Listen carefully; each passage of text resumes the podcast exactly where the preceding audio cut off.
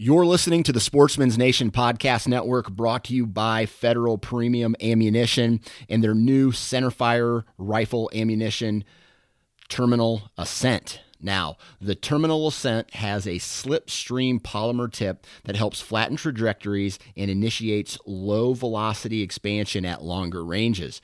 The Terminal Ascent gives you match-grade long-range accuracy in a bonded hunting bullet, and it comes in a variety of cartridges, including the six point five Creedmoor, the two eighty Ackley Improved, the twenty-eight Nosler, the seven millimeter Remington Mag thirty aught six, and the three hundred Win Mag.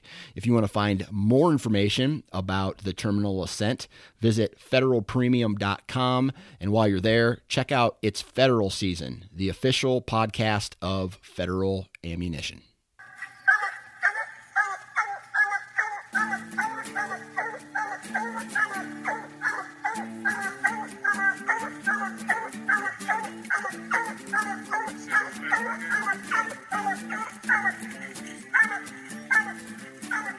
This is a Houndsman X P podcast with your host, Steve Fielder, and me, Chris Powell.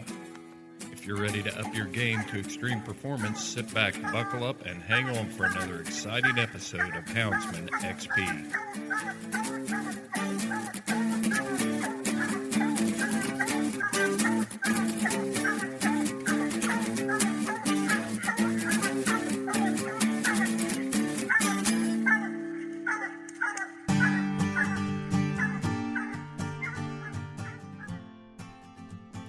In this episode of the Houndsman X P podcast, we bring you houndsman and master falconer Paul Domsky. Paul comes to us from New Mexico, and we sit down and chat with him about the ancient art of coursing dogs and the use of falcons in the pursuit of game. Hey, this is going to be really cool. Houndsmen date back thousands and thousands and thousands of years. There are drawings on cave walls of ancient man hunting with use of his dog. And Paul capitalizes on this in two ways. One, he's using a dog, and the other is he is using a falcon. This is truly a sport of royalty. If you look at the uh, history of Persian kings and the Arab lands and all through the Middle East, this was an art that was developed there. And that's where these dogs come from as well that Paul uses. He is using a Saluki. So we're going to talk about the breeding, the historical breeding of Salukis, how they were used in the old country, and how Paul is using them now in the twenty-first century in New Mexico in the high desert plains. And he adds that twist of being a falconer. So he's using birds of prey to assist his dogs as well. This is an exciting episode. It is really outside the box of, of what we traditionally think of as houndsmen, but what an important story. The Houndsman X P podcast was created to bring unity among all houndsmen. In order to do that, we have to be able to tell that story. We need to be able to talk about all of the great things that we can do with our hounds, whether it's a sin hound, big game hound, coon hound, rabbit hound, or a side hound.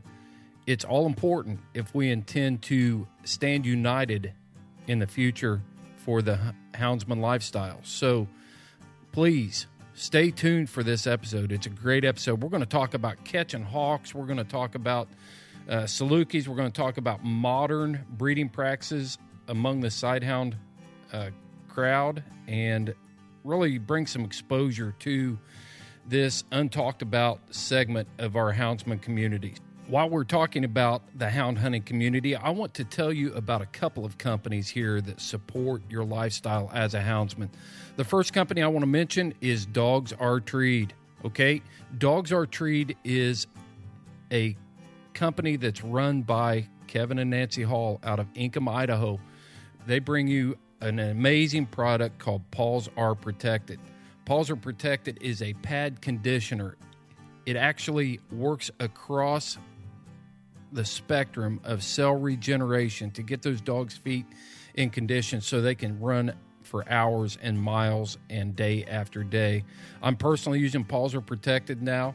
Uh, I've got one male Plott hound that has a little bit of problem with some soft feet. Since I started using that, I've had zero problems with uh, any pad problems or foot problems with him. And you can go to dogs r treed dot com.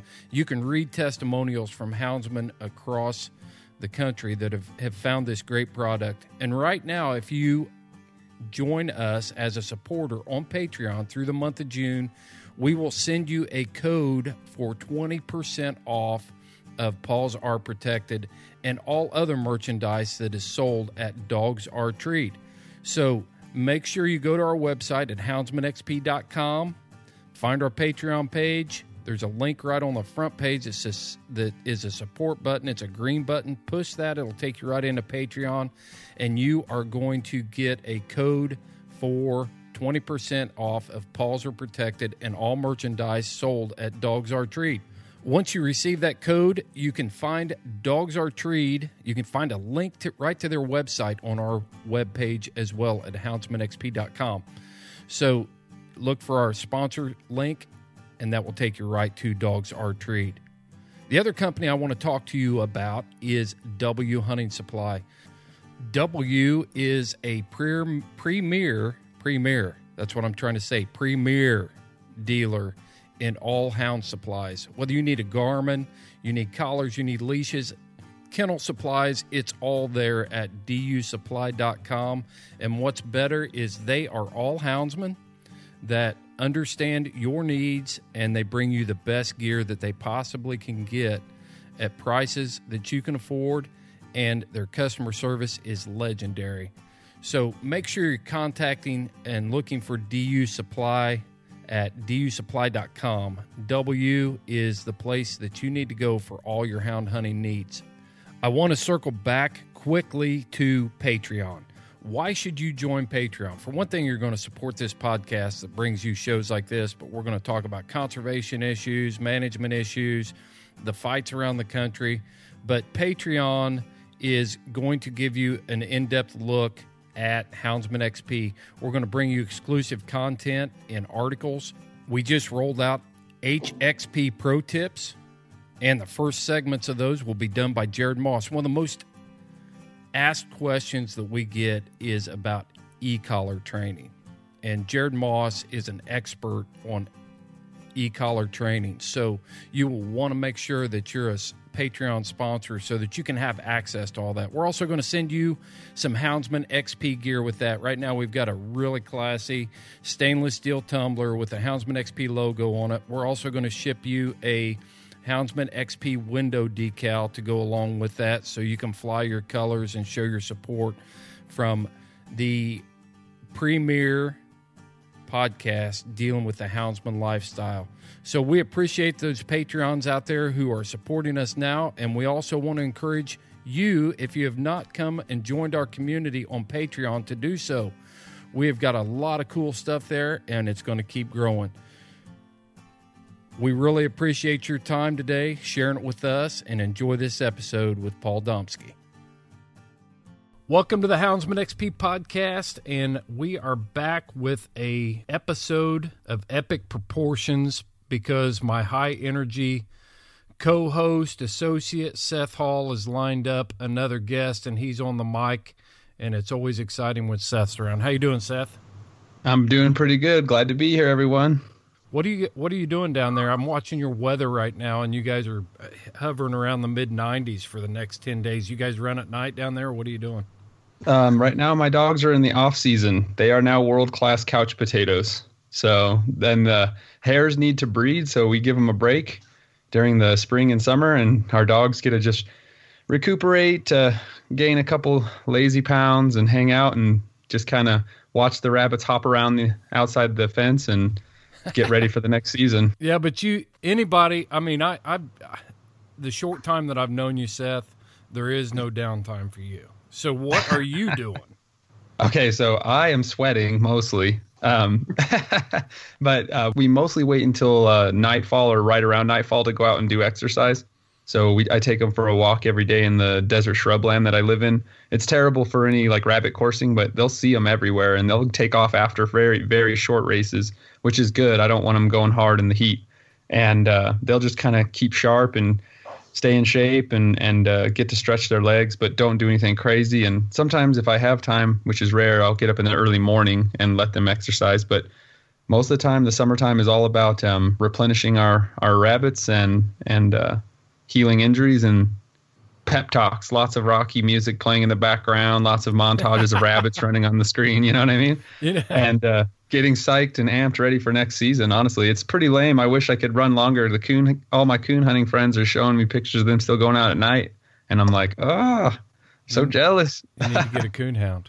I do. I need, that's what I need. I need more dogs. you only need, you only need one good coon hound. That's an excellent upside. That that is something that I've been talking to a lot of my scent hound buddies, and we, we always love to weigh the pros and cons of our particular sport. I just think that's really interesting stuff to talk about, and uh, that is absolutely an upside of coon hunting, is that one good coon dog, and he can hunt for so many years and yep. give you excellent service and only get better with age. And honestly, a coursing dog really starts to decline after about five, at least mm. in my experience. So um, yeah, yeah. How are you guys faring? How are you guys faring out there with? Uh, hopefully, this pandemic thing is winding down. You know, as we record this, we're right in the end of end of April here, but uh, Indiana's looking at starting to open things up this week. Mm-hmm. Yeah, so El Paso actually are, is our neighbor, and uh, we're having a El Paso's having a surge in cases right now. Um, th- them being next door to Juarez is having a. They're not having a good time either. Um, so. Yeah, um, we're just going to kind of see what's going on, and hopefully that stays in El Paso, but obviously there's a lot of flow back and forth between Las Cruces and El Paso, so yeah. we will see. Yeah. Um, I'm staying pretty socially distant. Luckily, my work keeps me very socially distant, and I'm just being a hermit, hanging out with my wife and my dogs. Yeah. So you don't yep. want to, you don't want to catch anything from an aw-dad. No, I do not. I would. I, I don't think I'd catch COVID from one, but... I could maybe get brucellosis or something from one. Who knows? Yeah. So, yeah. So, so let's talk about let's talk about plagues and things like you had a bout with with uh, a pretty silly serious injury or disease. What was it? Bubonic yeah. plague? yes, yes, it was. Was actually. it? Yeah, See, yeah, I only was. thought that thing. I only thought that that was like a myth. I thought that was something ancient times ago. I, I joke about it. You know, it's if I get a cold or something, I'll tell people I've got the plague. But you've actually had it. Yeah, I thought that yeah, died out I with have. it, like knights and castles and stuff like that. Yeah, so we do a, a an annual rodent survey at my work, and uh, we handle hundreds of wild rats, if not thousands. Well, among the crew, thousands, but myself, hundreds. And yeah, um, my wife jokes that I have the best Renaissance Fair costume in the world now. I can just go as myself and be a bubonic plague survivor. So, but yeah, it was a, it was like, it was just crazy. People are always like, "Whoa, you had the plague. What's that like?" And I was like, "It was expensive and painful and pretty scary, honestly." So, so but, tell yeah. tell me how it happened. I mean, you're handling rats, and that's weird. Yeah. All in of so itself. So we take. Yeah, we take great care to avoid um, being in contact. As anyone knows, the the uh, plague's vector is fleas. So um, a vector is what transfers a disease from its host to another host. And so fleas carry bubonic plague. And plague is a bacteria. Yersinia pestis is its scientific name. And uh, it it lives in the digestive tract of a flea. And what it actually does is makes a physical plug in the flea's digestive system, which causes the fl- the flea to feel malnourished, but also very nauseous. So it eats ravenously, but then, yeah. So when the, the flea is eating ravenously, they suck blood. So it's drinking copious amounts of blood, but then it has extreme nausea, which causes it to vomit that blood. And so when a flea jumps off a rat and jumps onto me, um, he took a bite of me, decided that he had a stomach ache and barfed in my bloodstream, and now I have bubonic plague. And so um, what happened was is, um, you know, honestly, and, and this is the truth. These aren't like sewer rats, what everyone's thinking. These are like desert rats, yeah. kangaroo rats and pack rats and things that live way out in the deep desert with no human contact. Right. And or, or extremely little human contact.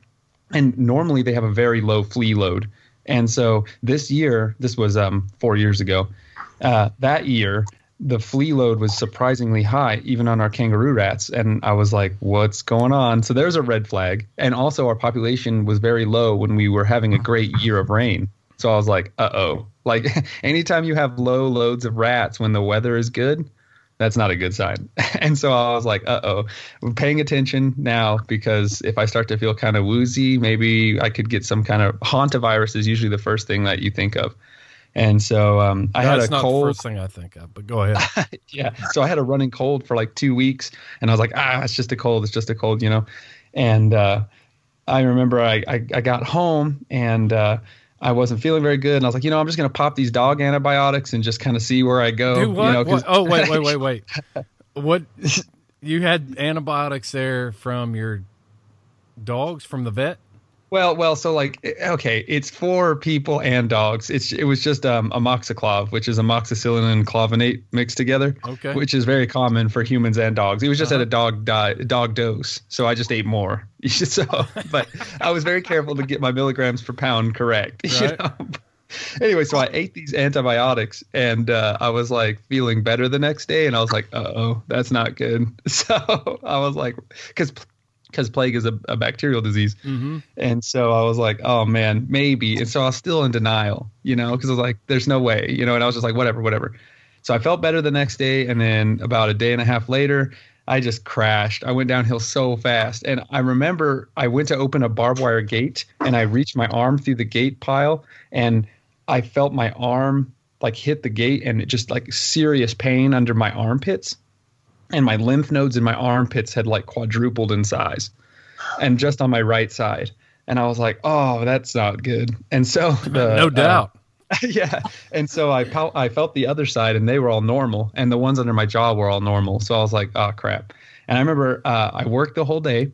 I got home. My wife was like, you look horrible. And I was like, yeah, I don't know. You know, I, I was already now I started to believe her. She's like, we should go to the hospital. I was like, nah, nah, it's too expensive, whatever. And so I went to lift up a laundry basket full of clothes and I could barely lift it. I was like so weak and then almost collapsed into the wall. And my wife was like, we're going to the hospital. And I was like, okay, fine.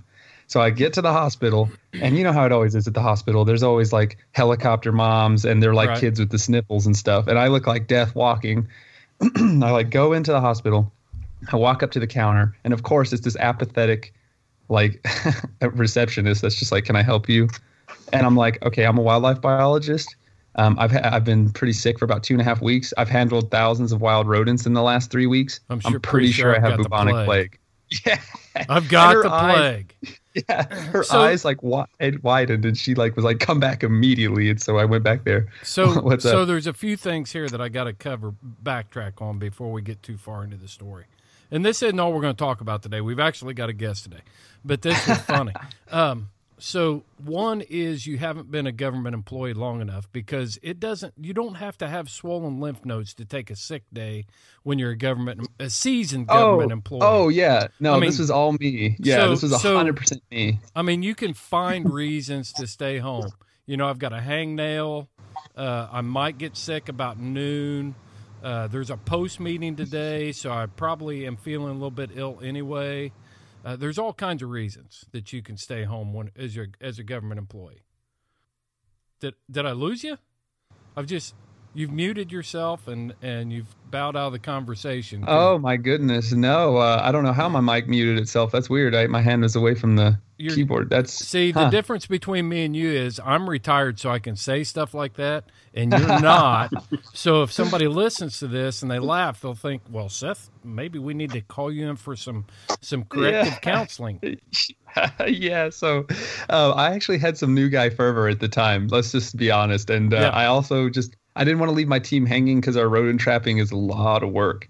And so I, I just wanted to make sure that the crew had me there to help. And uh, I'm kind of the, the lead guy for the rat trapping crew. So Jeez. I wanted to make sure I was there to help. But also, um, yeah, I just I, I was in denial. And the cold, like so so the, the way the disease works is you have pro, pre, pre-symptoms for up to two weeks. And they're just like a mild flu. And, and it truly was pretty mild. It t- pops some Dayquil and man up. You know what I mean? You're fine. Right. And then you crash and you have this wicked fever. And then when that happens, these your lymph nodes swell up to the size of chicken eggs and explode. And that is when you die. so, nice. Yeah. So, yeah, so um, let's I, just push that to the limit. Yeah. So, well, it was alarming how quickly my lymph nodes swell up. That was what I found the most alarming. They went from being relatively normal to about the size of my thumbnail in like a day, two days. Wow. Yeah. So I was like this, and it hurts a lot. Like I, I was surprised at how painful that was. Um, anyway, so I, I got to the doctor, and I, I remember when I got back in the waiting room, they hooked me up to all this, like, you know, masks. They drew eleven vials of my blood. They took, they were testing me for everything. And I was a huge celebrity. There was a gunshot victim in there, and they were ignoring that guy. Like, they were like, I want to go, t- I want to go talk to this plague guy. Yeah. We like, see gunshots all the time. Let's go talk yeah, to this medieval dude with the bubonic plague. Yeah. And then they just go there and just see some skinny, dorky redneck sitting there, really.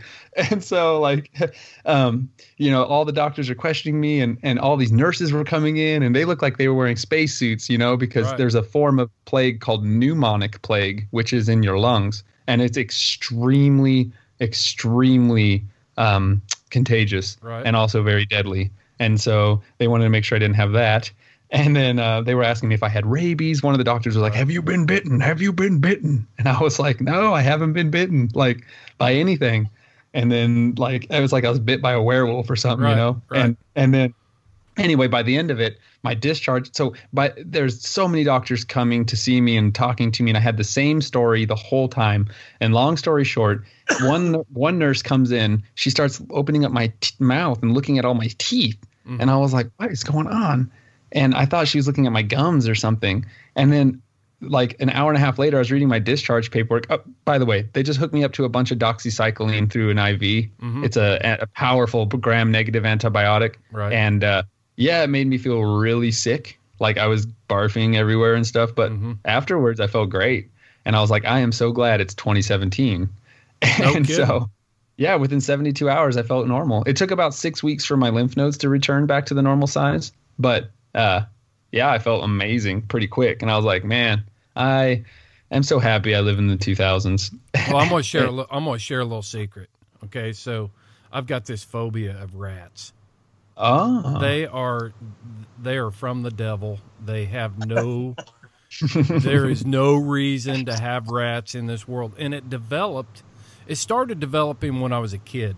We had a, you know, on the farm, and you would go out to feed, and you'd you'd throw open the feed bin, and there'd be a rat in there, and it'd jump out mm-hmm. and it'd scare the snot out of you.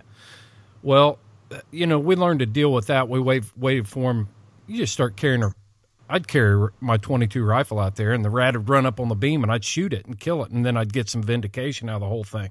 And it, was kind of, it turned into a challenging thing. But when I went to Desert Storm, uh, we were in some bunkers. We went out and and built these bunkers and stuff. Well, it didn't take long for the rats to figure out, and somebody would leave part of an M R E in there or something stupid, and it didn't take long for these rats to figure out that that was a neat place for them to hang out. There were nice little tunnels built for them, and, you know, places of Definitely. concealment, and occasionally some dumb jarhead would leave something in the the hole uh for mm-hmm. them to eat. So you'd be in there, and you'd be trying to sleep, you know, because you'd be on watch, and then you'd be off watch, and, you know, you'd alternate. You wake up a few times, and there's, you know, Ben, the black rat, sitting on your chest, sitting there eating an M R E cracker, staring you in the face. And it was just like, holy crap, I am done with this. And you didn't sleep the rest of the night. So needless to say, Command didn't take it real serious, because when there's rats in the hole, you don't sleep on, when you're supposed to be on watch. So yeah, you stay awake. I so, will take I will take your rat phobia, and I will cure you of it, because a kangaroo rat is the most harmless, adorable little rat you've oh, ever seen. I bet. Yeah, he's they cute. Just look like a gerbil. Mm-hmm. They look like a cuter version of a gerbil, and they are completely harmless. You yeah. can literally just reach into the live trap and grab them with your bare hands, and just hold them in your hand, and put an ear tag on them, and let them go. They're they're not like, when you catch them, they're just like, I'm dead, and they just they just give up immediately. Wow. And so, like, they're not like a and now a pack rat. If you try, it's like a pit bull in there. You try to reach in there and grab that thing, it'll chew your hand off. But a kangaroo rat, they're pretty much the most harmless, adorable animal in the world. I'll so, take your word for it. Yeah, not rat. When you guys when you guys come coursing with us, I'll catch you one so you can see it and you um, can hold we're gonna it. Have, we're gonna have to do it, because I do believe in facing your phobias. But um, yeah, I might I might try that. But Norwegian wharf rats and all Ugh. that garbage, and no thanks. No, you know. Thank you. Yuck. I'll pass hey, on that too. You know what we got going on today? We we do have a guy that's taking some time out of his schedule. I'm going to let you introduce our guest today. I think this is uh, it's it's older. He's, he practices uh, hunting hunting practices that are older than the bubonic plague. So yeah, very much so. Yes, go for indeed. It, Seth. Well, uh, this is my guest today. His name is Paul Domsky. I met Paul. Um, well, Paul's been uh, a figure in the coursing community for some time, and I has seen had seen him on social media for a long time, and, and he had commented a couple times on some of the, my pictures I had taken, and we'd had some very pleasant interchanges over the years. But uh, just very recently, I decided I just wanted to kind of freshen up my viewpoint and talk to someone that's completely outside of the circle I normally talk to, and so I just reached out to Paul, and uh, we had a really good conversation over the last probably s- four months maybe. And uh, I really enjoyed talking to him a lot, and I thought he had really interesting viewpoint and a and a um, just a just a neat way of looking at things that was totally different than uh, what I was used to. And so um, he was nice enough to ask if I wanted a puppy, and that was actually way after I'd been talking to him for some time. And so that cute little puppy I posted on the Houndsman X P website was from Paul, and so I'm very thankful, and uh, I'm glad to have you here, Paul. Thanks for joining us, buddy. Welcome, Paul. Huh? Thank you. Thank you. Can you guys hear me okay? Here we can. Perfect. Okay. Great. Great. No, it's great to be here. Um, this is all new to me, so if I sound uh, a little nervous, you'll forgive me. You'll only sound nervous a little bit, trust me. I, okay. I was only nervous for the first about five minutes on mine. So okay. Good deal. And we kind of feed on that, too. So uh, it's like a feeding frenzy. When we get a guest that, that acts a little nervous, then we just start piling on. So no yeah. pressure at all, Paul. uh, I can totally relate. I can totally relate. Excellent. Well, good deal. Well, we can start it off by a nice, easy question. Paul, tell us about yourself. And uh, how old are you? Where where you live? And, and uh, just tell us about yourself. Man, let's see. I'm fifty-seven. Uh, I live in um, I live east of Albuquerque, so central New Mexico. Um, I'm a. I went to. I've got my undergraduate degree in geology and a graduate degree in geochemistry. I work as a government contractor on nuclear waste issues. Um, I'm also a falconer. I've been a falconer for twenty, almost twenty-one years. And it was through falconry that I got into sighthounds uh, about eighteen, nineteen years ago. And, uh, you know, they're both they're both huge passions of mine. And they, you know, kind of, you know, as my wife can attest, they kind of uh, they take over your lives in, in good ways and sometimes you, bad. You don't have to tell us that. and, yeah. Uh, yeah. You know, I, I live in a, I, I'm fortunate to live in a pretty good place to do both those things. So, um, you know, I try to take advantage of my situation as much as possible. Yeah, where did you, you guys, ins- where did you oh, say you live, Paul? Uh, I live in the town of Tejeras, about twenty miles east of Albuquerque. Okay. So you're in New Mexico as well. Great wide open spaces out there. I can really see a guy getting into falconry.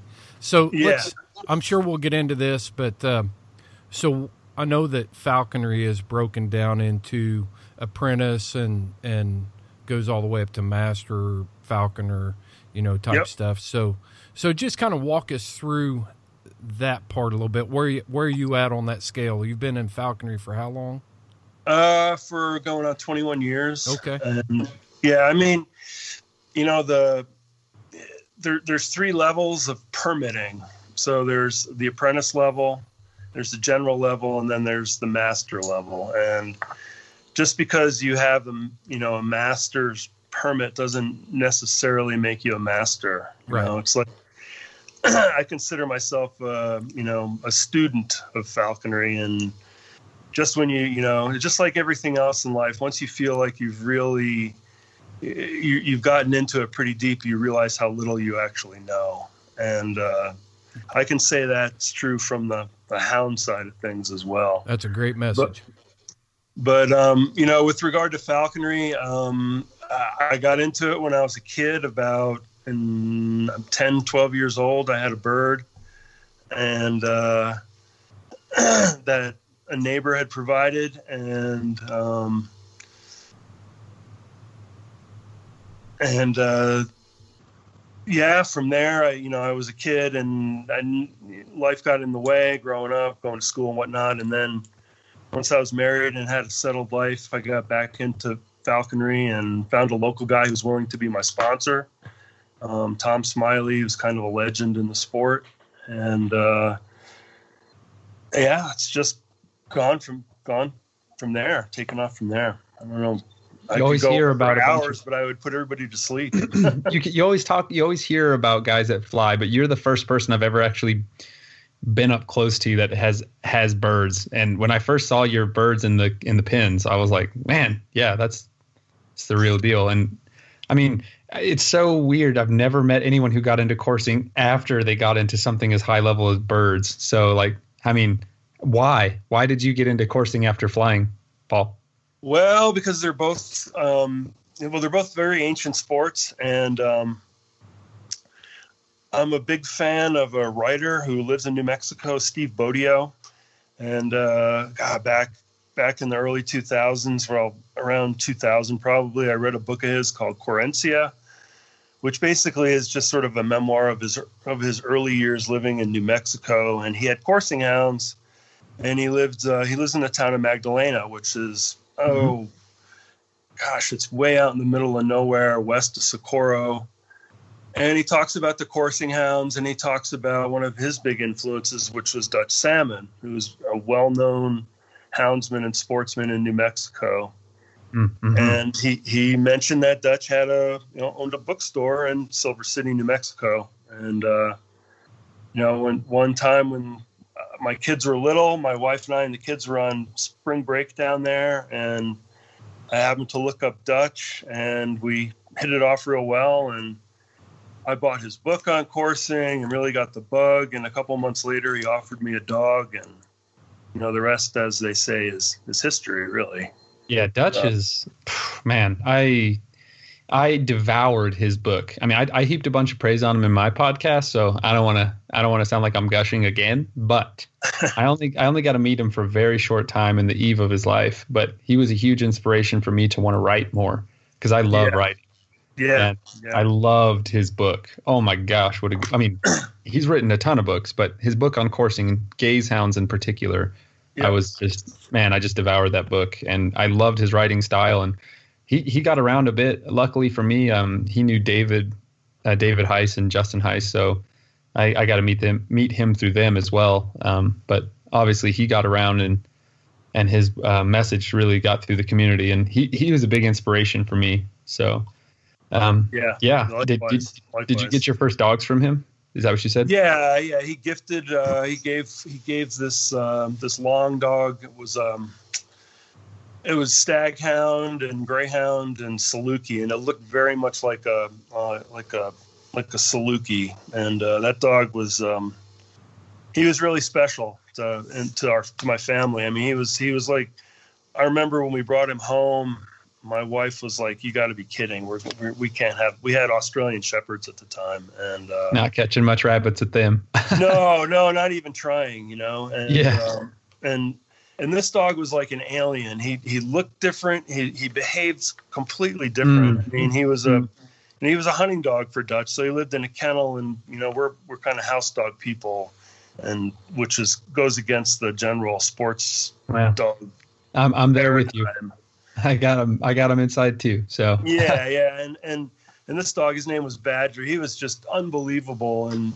It took a little while, but the bonds he built with my family, my wife in particular, and my kids was just unbelievable. You know, he was just really loyal. He was a great protector of the family. And uh, I used to use him at the time. I was flying a lot of goshawks, and he would we'd go out hunting, you know, cottontails and jacks with the goshawks. And uh, it's where I got my first taste of, of using a, the combination of a dog and a bird together. And that was... That was really neat, and uh, yeah, we had we had some fun times back then. Could he could he catch a pretty rock hard rabbit? Was he good? Uh, you know, I never ran him as a solo. I didn't know anybody then who had these dogs. Mm-hmm. You know, I mean, Dutch had given me a couple names um, of people locally, like Chris Mason, for example, who's a, oh, who's yes. a legend in the Saluki world, who just lives lived a few miles away at the time. But Chris had a very busy uh, career at the time and was very busy with doing her thing with the dogs. And mm-hmm. it wasn't until a few years later that I actually got to meet people and find out that there's a bunch of them right around where I live who run yeah, on a regular basis. That's what, that surprised me a bunch, is how many yeah. people are actually around us that hunt this way still. I thought it was yeah. kind of a dead sport. Yeah, it's definitely an underground uh, sort of thing. And uh, but yeah, no, he was he was a great dog. I, I really couldn't tell you how his how his abilities were though, because I at the time I wasn't a good judge and Just I didn't have, have the eye. Yeah, didn't have anybody to judge him against. Yeah. So here's my question then, and I'm sure all our listeners are are wanting to know. Tell us how a sight hound and a hawk hunt together, because when I found out people do that, that is that's pretty next level. So just walk us through how you hunt with a hawk and a speed dog at the same time.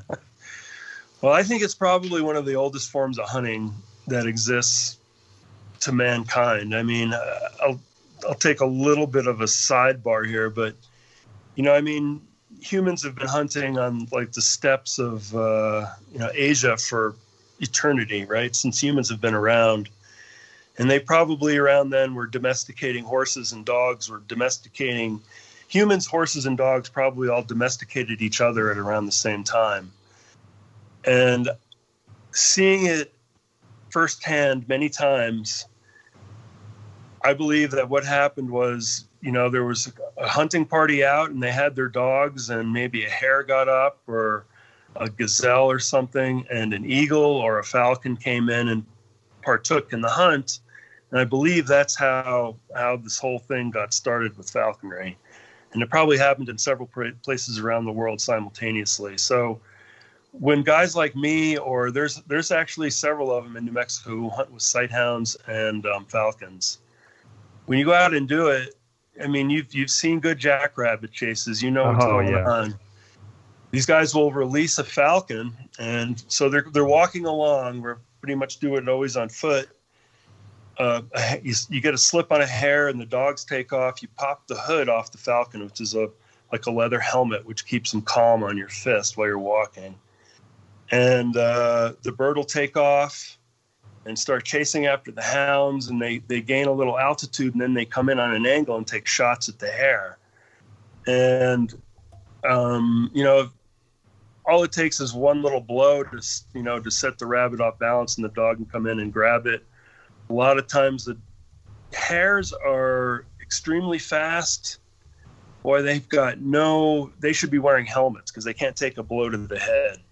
Mm. So if the falcon just comes in and taps it on the head, they pretty much are dead, whether it breaks their neck or it just it does something that that they're not accustomed to. They they, mm-hmm. they cannot handle it. So it's an extremely efficient type of hunting. I mean, it's uh, your percentages, your kill percentages go way up when you add a falcon to the mix, or a hawk for that matter. So yeah, yeah. they uh, the it's amazing how specialized hares are, because I mean everyone knows a jackrabbit's fast, but just to see the footwork they can put down on a predator is incredible. And I'm I'm imagining them pulling a bunch of unique moves that I've never seen against a, a bird that they wouldn't have done against dogs. I mean, what's the craziest thing you've seen them do to escape the birds? Well, it, uh, I'll send you some, I'll send you some video. Um, but it's, it's completely different when you're hunting a bird alone on jacks. Um, they're not going full speed. They, um, They will they'll pull all kinds of tricks out. They'll do off-speed maneuvers, so they'll just run up to a sagebrush and stop, and the the bird's got so much momentum it just flies right by, and then the, the hare can turn around and run away. When there's a dog chasing them, they don't have that opportunity. I see. And a, and a lot of times with uh, with with the um, with just a bird, the the the rabbit will run in a tight circle, maybe twenty foot diameter, and, and it just stalls the bird right out. Oh, okay. Gotcha. Or, gotcha. or a lot of times the, the, the, the bird will come in behind it. And you know how the um, hares have peripheral vision. That's, you know, pretty much one hundred eighty degrees. Yep. The hare will jump straight up and the bird will go underneath it. It's just, what? Oh, you see that? That's probably the most common maneuver you see. And you've got video of this? Yeah, I don't, not of my birds, but a good friend of mine is really good videographer who's got uh, lots oh of my it. Gosh, that's so awesome. I, I mean, I got a huge soft spot for rabbits. I know you just because we're hunting them, you wouldn't think that, but jackrabbits are just so badass. And oh, yeah. so like, oh, yeah. oh man, like that's cool. That's awesome. I want to see that. yeah. yeah. Yeah. No, you see some interesting things. You really do. I, I mean, it's a, you know, it's a less a lesson in natural history really, you know, cause it's, you just get to see it more frequently than you mm-hmm. do if you're out walking.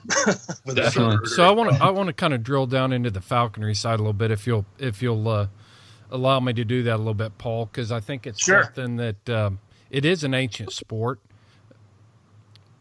very and very and fun. you know, such an old traditional type thing, and it's very unfamiliar to, especially twenty, twenty-first century hunters, but. Uh, You know, in modern times, it's misunderstood. Um, so you mentioned the permit levels, and I, I get totally what you were saying there about your apprentice, your, your general, and your master. Um, and I really appreciated what you said about being a student, because that's one thing that we've tried to say about being a houndsman. You know, you never stop learning, and it's it's just a life thing, too. Right. Um, you just never lo- stop learning and developing your, your skill set. So, but... I want to, how did you acquire your first birds? That's an interesting story. I, and I've got a little bit of, I'm going to act like I know nothing here uh, because okay. I really don't know a whole lot, but I do have some familiarity with it from my past profession and, and knowing how, knowing a few falconers. So how did you, how did you sure. get your first birds? Well, you know, by, um, the, the federal regulations, so falconry is controlled both at the federal and state level. So, the federal regulations um, and probably ninety percent of the states, they require that when you get started as an apprentice, your first year, that you actually trap birds from the wild and you use them. So, and the birds that you trap are first year birds. So you will trap uh, like a red-tailed hawk. Mm-hmm. And typically you're allowed two types of birds. You're either allowed a red-tailed hawk, which is people are very familiar with. You see them around a lot. They're they're very common raptor in North America, or uh, American kestrel. And kestrel's a, the smallest falcon that we have in North America. And there's a lot of them around, but they don't make good apprentice birds for a bunch of reasons, which we can talk about later. Let, let's just go with the redtail scenario okay. for now. So redtails are are nice-sized birds. They weigh two to three pounds, which, you know, they look huge, but they're they don't really weigh that much. You see them commonly on, on fence posts or on uh, phone poles and so forth. And, you know, they breeding they breed through the summer, and then their young disperse. And uh, the the mortality rate in general on first-year raptors, whether it's a golden eagle or a redtail or a kestrel, is usually around eighty percent. So eighty percent of the birds that are born any given year die, mm-hmm. which is extremely high. So mm-hmm. they allow they allow falconers to trap these birds and fly them. And given that there's so few falconers in the country, it really has no impact on their wild population. So, yeah, in order to trap a first-year bird, you know, you wait until until fall when there's when the birds start to move on migration. And uh, October is a good month. And, you know, you drive down country roads and you look for them, and you, you carry a trap with you. And there's several different kinds of trap, but the most basic one. This is what I wanted to get into right here. This is cool. Yeah, the most basic one's called the balsha tree, or a B C. It's called, just, you know, people call them B Cs. It's an ancient form of trap that was originally done in India. I think it literally means umbrella in some Indian language. So it's a it's a it's a hardware cloth dome, essentially, is one one popular shape. And what you do is you get fishing line and you tie monofilament nooses on it. I don't know, the nooses maybe two and a half inches in diameter, and you use twenty or thirty pound test, some nice, you know, high quality line. You don't want you want you want mid quality line, to put it that way. You don't want super limp line that's just going to lay down. You want stuff that's going to stand up. Mm-hmm. And you tie fifty, sixty, one hundred nooses, depending on how ambitious you are. And some people are pretty ambitious because they get so excited about trapping season. And you get, you know, if, if you're lucky, you get one of, you get one of, if you, and you live in New Mexico, you get one of Seth's uh, native rats that he enjoys playing with so much. Right, right. A kangaroo rat, or actually no. most people, most people use mice or a gerbil. You know, gerbils That's are good because they come in natural colors. And you get a gerbil and you put it in the in the trap and you drive down these country roads and you you know you, you're scoping birds constantly, and it's amazing how with a little practice, you see every every bump on every pole turns into a into your future hawk. Yeah. Yeah. Can't believe how many insulators I've seen that I thought were hawks. But anyway, so you're driving along and you finally you, you scope out a bird and you you make a positive I D that it's a um, a first year red tail, and you can tell by their plumage. They're they don't have a red tail for one, and they've got just different color plumage than an adult. And you drive past them, and you know you, you make sure the situation is safe. You're not going to do this on a busy highway. And you set the trap down on the shoulder of the road or just in the grass where the bird can get a view of it. And hopefully that gerbil is running around, and the hawk, you know, is up there on the pole, and it bobs its head a couple times and lifts his tail, and we call it muting. That's when they, they poop. And they take off, and that's typical typically what they do before they launch an attack. Lightening the load. Lightening yeah. the load, just just like our dogs do when we're yep. out in the field.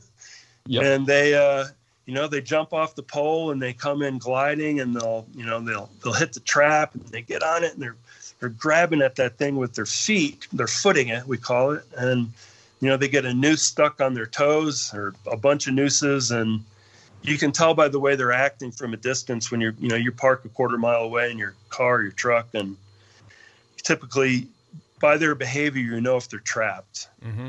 And, you know, you go running up there, and, uh, you know, I carry with me when I'm doing this, I carry a big beach towel, and you throw the beach towel over the bird, and you secure the bird and put a leather hood on it to calm it down. And that's how you get your bird. Are they trying to bite you? Because like you're saying, just put a leather hood on it like it's casual, but I'm imagining yeah. a, a knife on its face trying to attack you. I mean, uh, how- in, in general, they're they're more active with their feet. It's their feet you have to watch out for. Oh, okay. um, some birds can be bitey, but in general, you know, red tails are pretty good. Uh, they won't they won't bite you necessarily so much. I mean, you get. Obviously, they're all individuals, so they're going to mm-hmm. behave differently. But no, they're after you with their feet.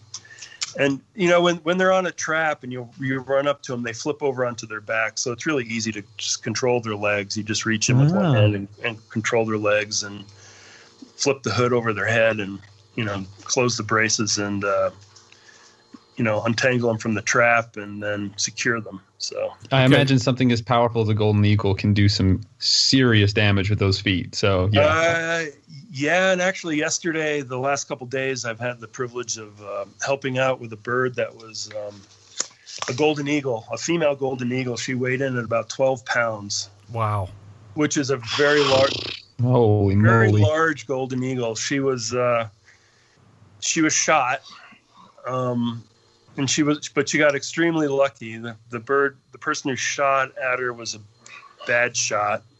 And they were using a shotgun, and they, instead of killing her, they, they destroyed her primary feathers on one wing, so she couldn't fly well. And Game and Fish trapped her up and brought her into a rehabber place. And uh, they called me to help them find a falconer that could manage the bird for the next year or two until the bird's, you know, flying and hunting again. So hmm. y- yesterday morning I got to go down and, and pick up this bird. I mean, its feet are about as big as my hand. Oh man, that's dang. yeah, just just huge. I mean, and their talons are like scimitars that are, you know, two inches long. You know, the talons, just the just the nail itself. You know. Wow. It's just an impressive animal. So anyway, that was a little side sidetrack there. Um, I don't know. Did I answer your question about trapping? Yeah, yeah. absolutely. So it's, it's the, the, tra- some of the traps I've seen kind of look like uh, a football, uh-huh. uh, you know, made out of, out of uh, that with the loops on it, and you put your uh, bait inside the trap. And yeah, I've, yeah. I've I'm I'm vaguely familiar with that, but the you said slip the braces on explain what a brace is. Well, yeah, so you, the hood has the little the little ties on the hood are called braces, but then on, on the bird itself, you put um, leather anklets around around its legs, the tarsus of the legs, which is just the arm part, and then you thread um, jesses through the through the anklets. Yeah. So yeah, I mean, fal- falconry has a, an its own very ancient language that we all speak. Right. Yeah. So all the yeah. equipment has special names. So the, you know, the there's anklets. They're called the alm- almiries that go around the leg, and you put a, it's like a just a strap of leather, and then you put a, a brass grommet through that, so to close it, so that holds it on there. So a, a brass eyelet. Mm-hmm. We call them grommets, and then you uh, then you thread straps through the through the eyelet, and those are called jesses. And then you put a swivel on the end of the jesses, and then that's attached to a leash. And then you tie that to your glove or to a perch, and uh, that's how the birds are secured. Um, yeah, there's a whole process for going through yeah. about you know getting a bird to eat out of your hand and. Yeah, and, and things like that. And I, I know we could fill up a whole podcast with this, mm-hmm. but I just wanted to lay down some pretty, some interesting facts, but some basic facts so that people understand what the process is. And not everybody can just go out and say, I'm going to be a falconer. I'm going to trap my bird. You know, you've got to have flight pins. You've got to, you know, you've got to have certain things set up before you even get to that part. Um, oh yeah. Yeah. And, yep. and yeah, I mean, it's definitely yeah, an interesting facet of hunting that, that isn't talked about enough, I think. Yeah, yeah, I mean, and that's very true. I mean, and, you know, and I'm, you know, we can all appreciate the, the recruitment effort of hunters. I mean, hunting in general, where the numbers are going down and, you know, our, our highly specialized forms of hunting, like with hounds, whether it be coon hounds or, you know, bears or lions or chasing jackrabbits with sight hounds and falconry. I mean, those are all forms of hunting that are old and highly specialized, and, you know, trying to recruit new hunters is something we're always conscious of, but it's something that it, it can be a double-edged sword sometimes. Exactly. Simply because, mm-hmm. you know, people aren't committed to it, and they can be, they can sometimes do more harm than good. And uh, it's it's very difficult to recruit. Yeah, it's one yeah. of those deals where you're like, let's get some more hunters, but just not falconers. Right.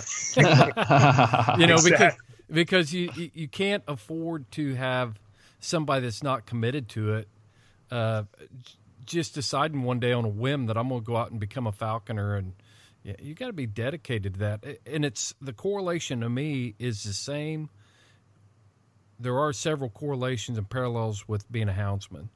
You know, uh-huh. it's it's a level of dedication, and I've said this before, and it's not to bring slight to, to any other hunting group at all, but I turkey hunted this past week. I took my shotgun out of the safe on Tuesday evening and made sure that everything was functional, and then I hunted with it. You know, I can't do that with a hound. I can't do that with a with a, uh, a raptor if I'm a falconer. Nope. It's an everyday commitment, and that's really what is missing in our message as houndsmen and hunters is this is an everyday commitment. This is not, I can hang my bow on the wall, I can put my gun in the safe, and and very little very little has to be done in between. You know, get the bow off the wall a few weeks before season and start shooting it. Now I know dedicated archers that shoot every day, and they're they're phenomenal, and I think that's but I think that's where we should all look to be. You know, it's not just simply I'm going to start today, and there's a commitment, daily commitment. Glad to yep, hear exactly. it. Exactly. Yeah. It's a relationship. Yep. And you yep. have to yep. maintain it. Exactly. Let's talk. Let's talk about dogs a little bit because uh, sure. a lot. We got to talk about dogs a lot because this is a Houndsman X P podcast. But uh, so so I first became aware of Salukis because I went to I got my uh, uh, worked on my bachelor's degree at S- Southern Illinois University. Well, of course, at, you're a Saluki at, at Carbondale, there you go. And became familiar with what a Saluki was, but. That's the only thing I know. He was like the mascot that showed up at, at uh, ball games and stuff. that's what it meant to me at the time. But uh, being a houndsman, I looked into it and and became intrigued with it. But uh, I'm just going to sit back and let you and Seth talk about Salukis. Okay. Yeah. So, Paul, I um, well, as you know, in the long dog community, so a, a long dog, to the listeners that are like, what? A long dog is a cross between two or more different sighthound breeds. So you, a lurcher is when you cross a working dog to a sighthound. So we're not hunting with lurchers. They're too slow for a jackrabbit. We're hunting with long dogs, greyhounds, and Salukis. And so I wanted to – Paul is is very renowned in the coursing community for having really high-quality Salukis. And uh, that's one of the main reasons I wanted to reach out and hear Paul's story when I first started talking to him. And so, Paul, I guess the reason I want to ask you is, how did you get into Salukis? Besides, I know you know we know you met Dutch and things, but how did you get into Salukis specifically, and, and what drew you to them? Um, well, yeah, I mentioned the I mentioned the first dog that Dutch had given given to my family, and uh, he was very Saluki-like, and uh, we had him for a few years, and he developed um, osteosarcoma, and um, you know we had to. It got to the point we had to have him put down. And it was really hard on, on my family, and uh, my wife was like, no more dogs, you know, no more dogs.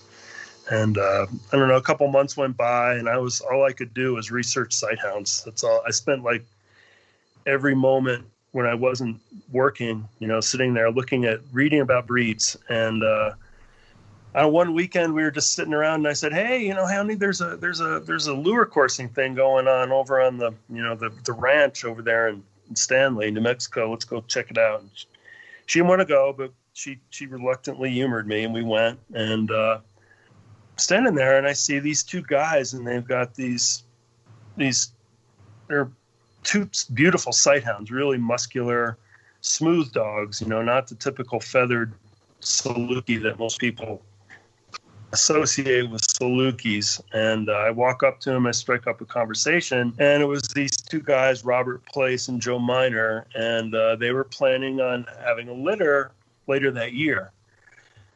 And these were some really nice line of Salukis. They're um, mostly this Midbar line, which you may or may not know about, Seth. I don't know. Actually, mostly I do, started by but- getting... Yeah, Gail Goodman was uh, mm-hmm. who lives here in New Mexico. That's her line of Salukis, and these dogs were nearly pure Midbar, but there was other things in there as well. And uh, you know, we struck up a friendship with these guys, and um, they offered us a dog, and then we ended up getting two from that litter. And um, we still have one one here. He's fourteen years old now, but he's our uh, our old Saluki, and that's. You know, we got those two, and that got us more into competitive coursing. And uh, a few years down the line from there, um, another friend who who I've mentioned before, Val Kepler, and her husband Steve, who live in Las Cruces, they had these desert bred Salukis, which they got from another person who you know, Mary Beth Rogers. Mm-hmm. And uh, we ended up getting a, a desert bred dog from Mary Beth, and you know, that opened the door on, on these desert bred dogs. So tell us so my, the difference. My... Different. Tell us the difference, Paul, because we I'm I'm very ignorant about this.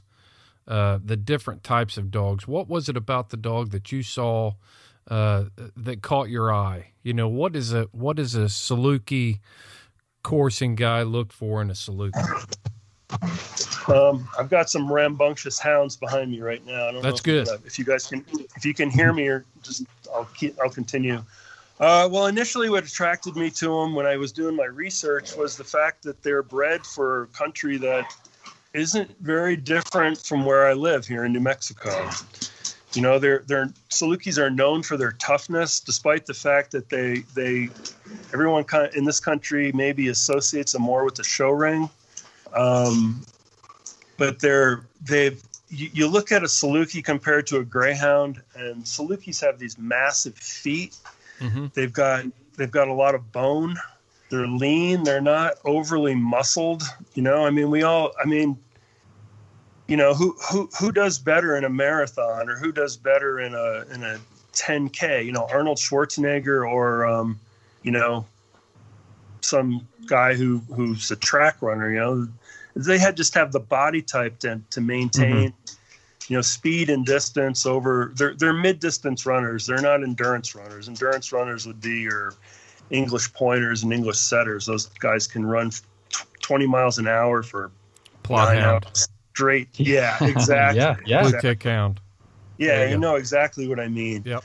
Um, and these, you know, I was just so intrigued. It just seemed like these were the perfect type dog for, for New Mexico where I live. And, you know, I have, I have a little bit of bias, um, you know, in the falconry world, there's, there's a lot of captive breeding that goes on. So people breed falcons, and they've, they've, there's, there's one falcon that in particular, that's just outstanding, and it's a cross between a Gyr falcon, which is a big Arctic falcon, and a peregrine falcon, which is, you know, you've probably heard of them. They they they live in, you know, pretty much every continent around the world, and they're fish hawks.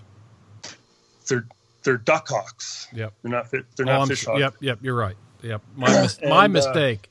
Yeah. Yeah. No, fish hawk. That's an osprey. Yep. You're right. Yep, you're right. Yep. Yep.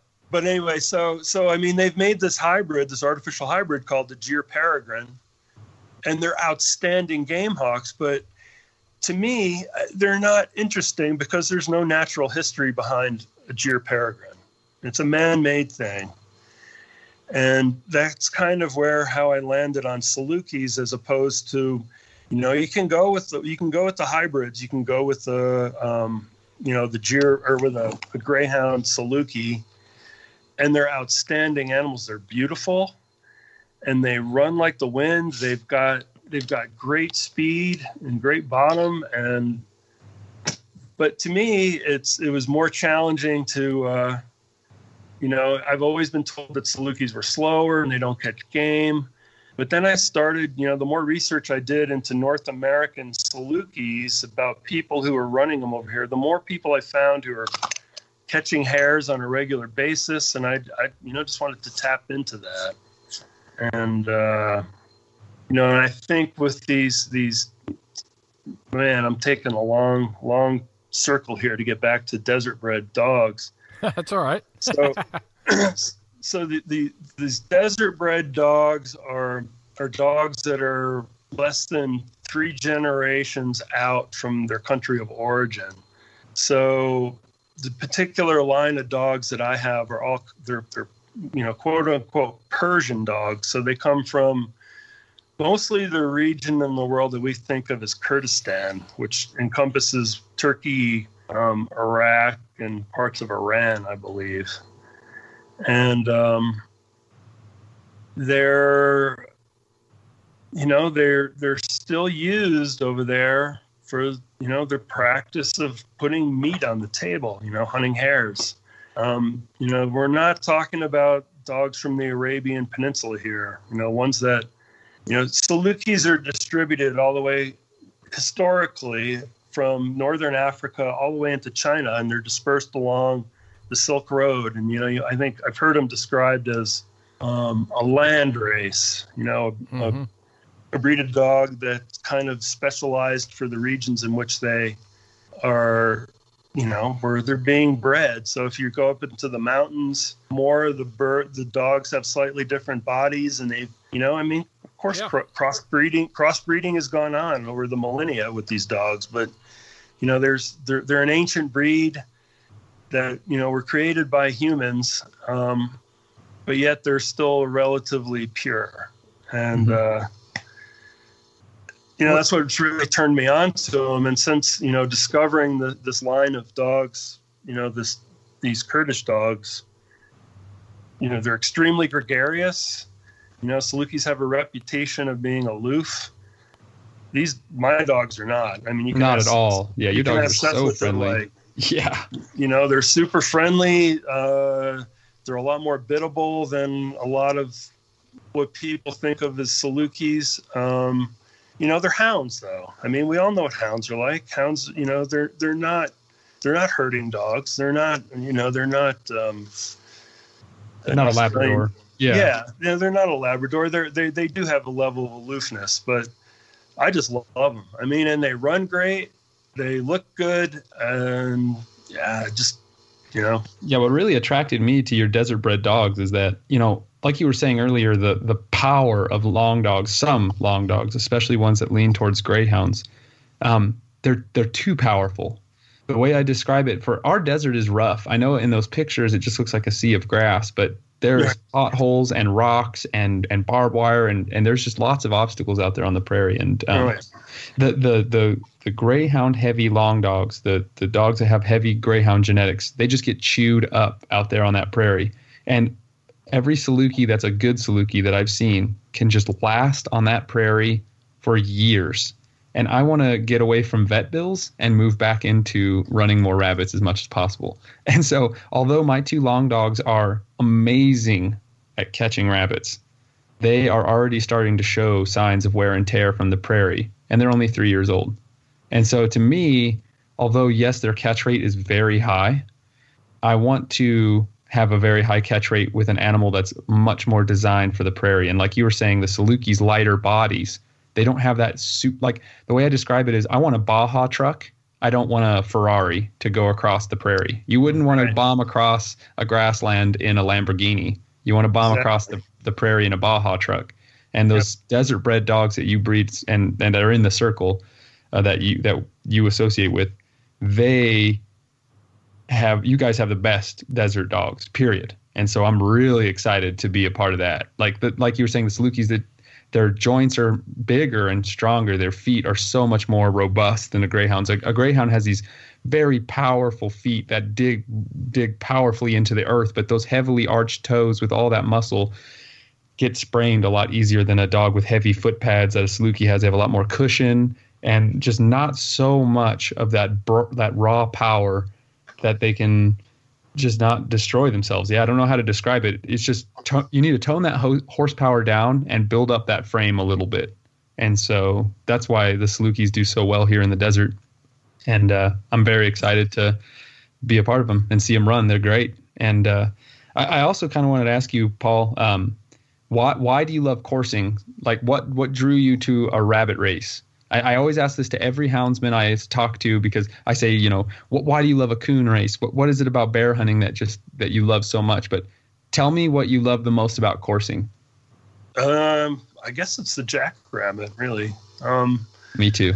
and, and and seeing seeing seeing what the dog, you know, just just the, the match of the, the dog and the and the and the hare, and. Mm-hmm. Um, You know, because I saw it, I was exposed to it more through falconry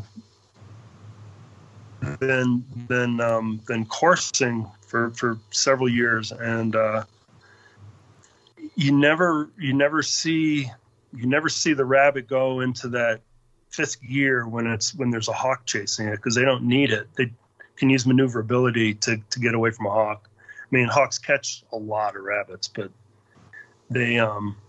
The good ones are smart. Yeah, the good ones are smart, but you you get the, the raw speed when there's a dog behind behind it, and those jacks can just move out. You know, some of them, you know, the best ones can just, they get up and they just make a straight line, and the dogs get further and further behind. And it's yep. like those are, those are the most boring boring courses out there, but you just... Yep. You just you just nod your head and you thank God that there's jacks like that out there to continue yep. to breed. Yes, because if they're making your speed dog look like a dummy, imagine what they do to a coyote. I yep. mean, they're leaving yep. a different zip code with that coyote behind it. Yep. And and those are the ones I've had rabbits that can just straight away line out from our greyhounds. So, like, how does that happen? You yeah, all I, mean? I know. All I know. I've seen it many times. No, it's it's that's the truth. But yeah, I mean, and then uh, the other part of Of, of the coursing is is when the dogs are doing work on the hare, when they're turning the hare, and they you know they they're working as a team, or they're working with dogs that they've never run with before, and you see a chemistry build up on the spot. And mm-hmm.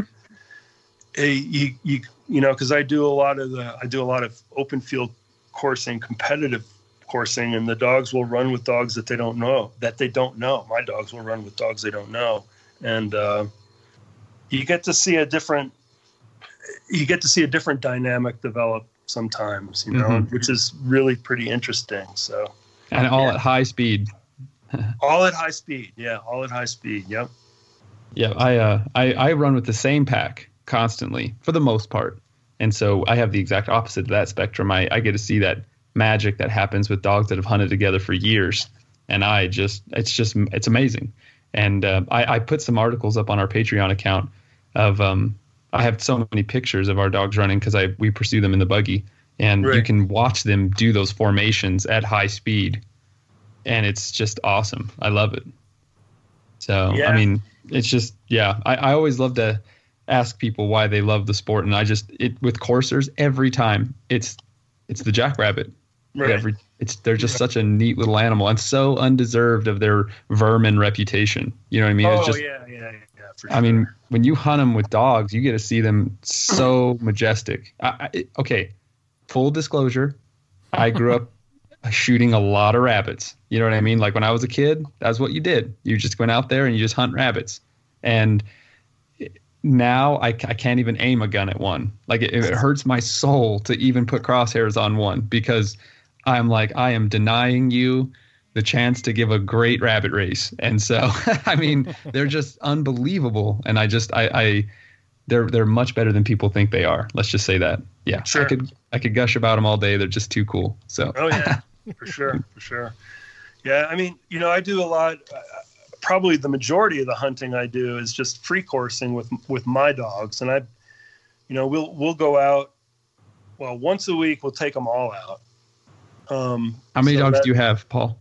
Well, I've got, uh, I've got eleven dogs. I've got ten Salukis and a Jack Russell Terrier. And we'll, we'll usually bring like nine Salukis out. So I've got dogs that ra- range in age from, um, what, four months to fourteen years, you know, and the, the young and the old are definitely, you know, they walk by my wife and I, and we'll take, you know, we'll walk for a couple hours and, uh, and the younger dogs are out there working the brush. So they're not on leads. They're just out there hunting. And I actually really enjoy that because it, to me, it really shows how these dogs interact as hunting dogs. You know, mm-hmm. You let them out of the truck and they they run, they run helter skelter for ten minutes, you know, just burning off energy. Then we start, you know, a nice slow walk out through the fields. And I've got two dogs that'll work out one hundred fifty to two hundred yards, and then all the other wow. dogs are somewhere between them and me. And uh, and the way they hunt is they they all they they they take a few steps and they stop and they watch the other dogs, and then they take a few steps in different direction and they watch the other dogs. And mm-hmm. because they're they're hunting as a group, waiting for one of them to flush a hair. Yeah, that's what I was trying to explain in my podcast, is that sight hounds, they're not like a hound that's sniffing and baying and moving across the ground like a scent hound. They're right. like they're, they're so vigilant, and they just they walk and watch. They're just waiting because their prey, they've learned that their prey isn't just going to be scented out. They know that their prey is going to bolt. And so right. they're just they're on that hair trigger, pun intended. Yep. They're just waiting for that moment of that little guy to just burst out of the grass at one hundred miles an hour, and they're going to take off. So, yeah, yep. they, they walk not tepidly, but they're just like their muscles are quivering, and they're just walking so diligently as they move through that grass. And, yeah, yep. it's really cool to see. And with a big pack like yours, I bet it's even cooler to see that, because I'm only running a few, a there's two some, or three. There's some parallels there with like the Feist, the squirrel dog. Because they uh-huh. use they use all of their senses to do their job. You know, they use right. their eyes, their ears, and some nose, you know, some some lines. And that's what I've heard, being exposed to these uh, side side hounds, coursing dogs that you guys are running. It sounds like they use all their senses to do their job. Mm-hmm. They do. They really yeah. do. Yep. It's a it's such a difficult quarry to locate. Hares give off a lot less scent than a rabbit does. And so it really they are just so good at not being killed. so yeah. they are they are tough to find, and those dogs are really working to, to even find one. And the best way is to just stumble onto one. How, really. how do you know that, Seth? How do you know that hares give off less scent than a rabbit? Well, I'm going to just I'm going to pretend that it's science and that I'm not out there sniffing the ground for them. so Um, yeah, well, there are there are actually some data. There is some data in peer-reviewed studies that show that that they actually do give off less scent, less scent um, as a predator avoidance strategy, obviously. So So have you seen it personally, like putting down a scent hound, running a scent oh. hound on hares versus running a scent hound on rabbits? Okay, so no, because I don't have – no one hunts rabbits but trailing hounds here. Okay. Um, because the sand, the sand doesn't hold scent at all here, really. Right. Um, but because when there's cottontails in the area, my quartering dog, my bird dog mix, she can zone in on a rabbit, a true rabbit, not a hare, instantly. Mm-hmm. Like as soon as they – she's downwind of a rabbit under a creosote, under a mesquite, or in a hole, she'll go to it directly. But with hares – With hares, she's got to be close, very close, and downwind. That's the only way she'll discover them. Otherwise, she'll walk right past them. I've seen her walk past them.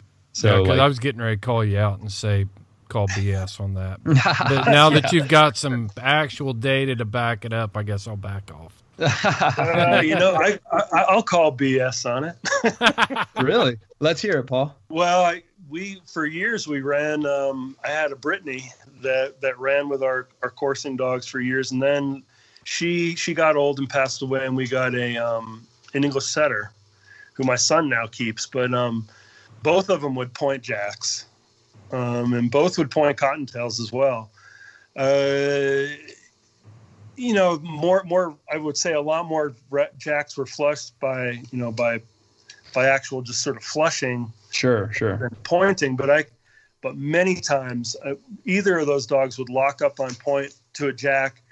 And my my sight hounds would honor the point, and they'd come up behind, and then cool. she'd go in and flush, and boom, yeah. I'll go off after. Yeah, I didn't want to say that Penny couldn't find them. She actually found a bunch. I mean, I've had buddy like Justin's been out with us, and she found six in an hour by scenting them, okay. not by stumbling okay. them. Okay. I'm just saying they're much harder to scent. Yeah, like I, I I don't doubt that. I don't doubt. Yeah, he's it. gonna yeah, start just... beating us up with science if you don't watch out, Paul.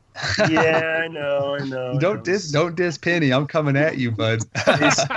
These these smart smart guy millennials, you know. Yeah, yeah. yeah. I just when he starts coming at Penny's nose, I'm gonna bring it like a freight train. so, but anyway, yeah, I was just, uh, yeah, I, I love to see when people run scent dogs after the hares too. It, you know, Paul, it's not that common. Uh, at least I've never seen a lot of it, but maybe you have. Yeah, you know, I'd I'd really love to get a. Um, there's a lot of talk these days about working cocker spaniels and. Uh, They're real close working, and they're flushing dogs, and mm-hmm. they've got great noses on them. And uh, I think one of those would, would be perfect for this kind of work. What about your Jack Russell Terrier, man? I've seen that little old man. He's nasty. he yeah, no, nasty. he's he's he's he's too he's too short ranging. He and he's not. He's a great dog, but he's not the best hunting dog we've ever had. So he's a world class growler. Good.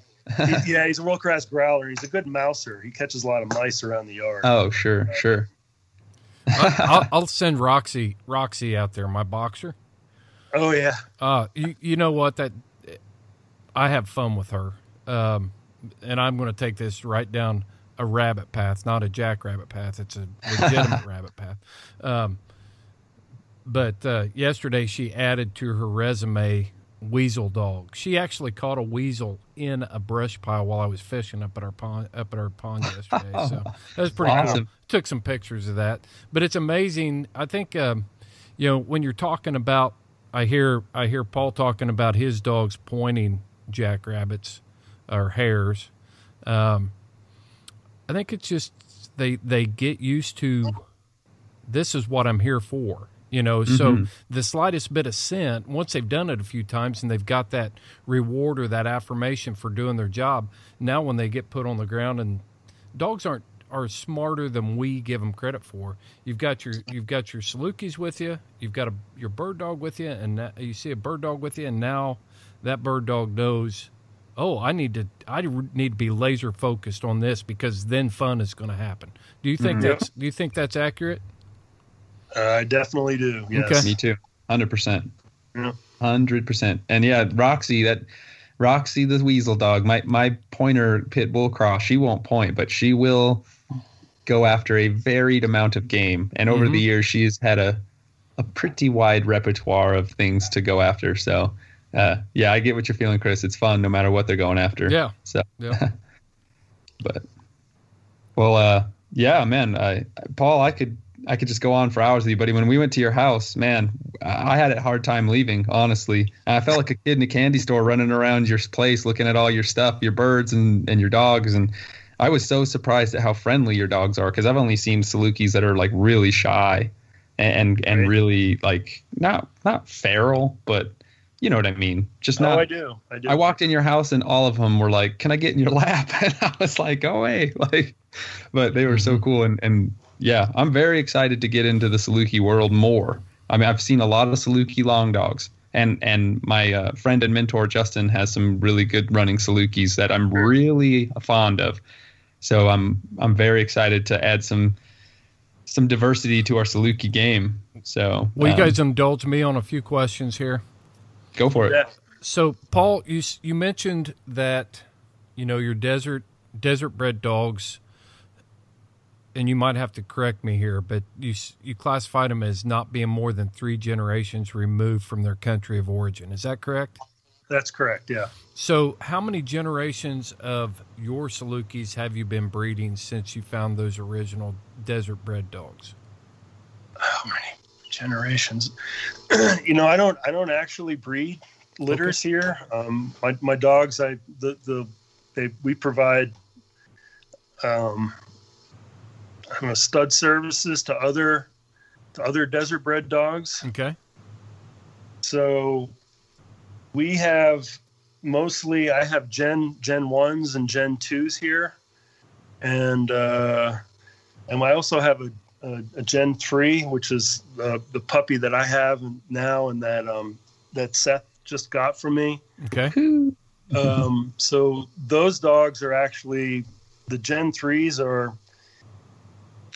Salukis are a funny breed because they're, the stud book isn't closed, the A K C stud book. Mm-hmm.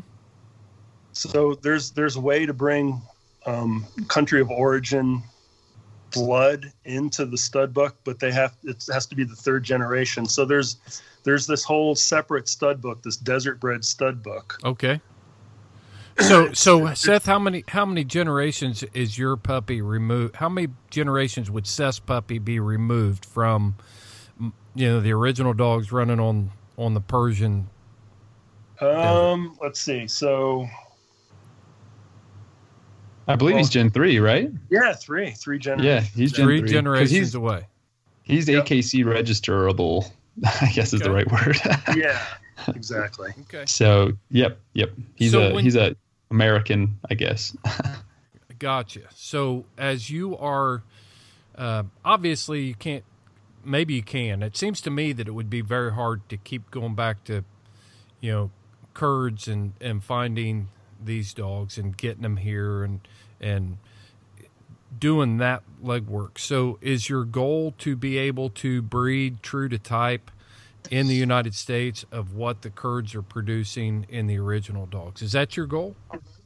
Um, well, you know, but just by the fact that we're not over there, you know, we're not going to have the same dogs. Mm-hmm. Because, you know, our choice in breeding would be different than than what they would choose to breed, probably. So, um, but yeah, that that that's the goal. Their their goal is is to, you know, I mean, if we're all lovers of dogs, I mean, if you follow, if you have you seen photographs of like what's happened to German Shepherd dogs? Oh, that's where I was wanting to take this. Go for it. Yeah, so I mean, the, the the German Shepherds have been ruined by show by the show ring. You know, I mean, for for Schutzhound Schutzhound work now they, they use Malinois, right? And the Belgian dogs. The, the German Shepherds are just a, a breed that's. I hope someone resurrects them because they're such excellent dogs. But I mean, that sloping top line where the rear end. I mean, what where's the function in that? There is no function. Uh, I mean, yeah. It's an abomination. It's it's disgusting to me. And you know, you look in the you look in these the fancy, you know, quote unquote fancy magazines or publications of like Salukis, and they've, you know, these show ring dogs are all like they're skinny and they're there's they've they're real thin boned and they've got these big long fringes of hair on their tail and their legs and and it's like how in the world is that dog supposed to catch a gazelle in the desert? Mm-hmm. Mm-hmm. You know?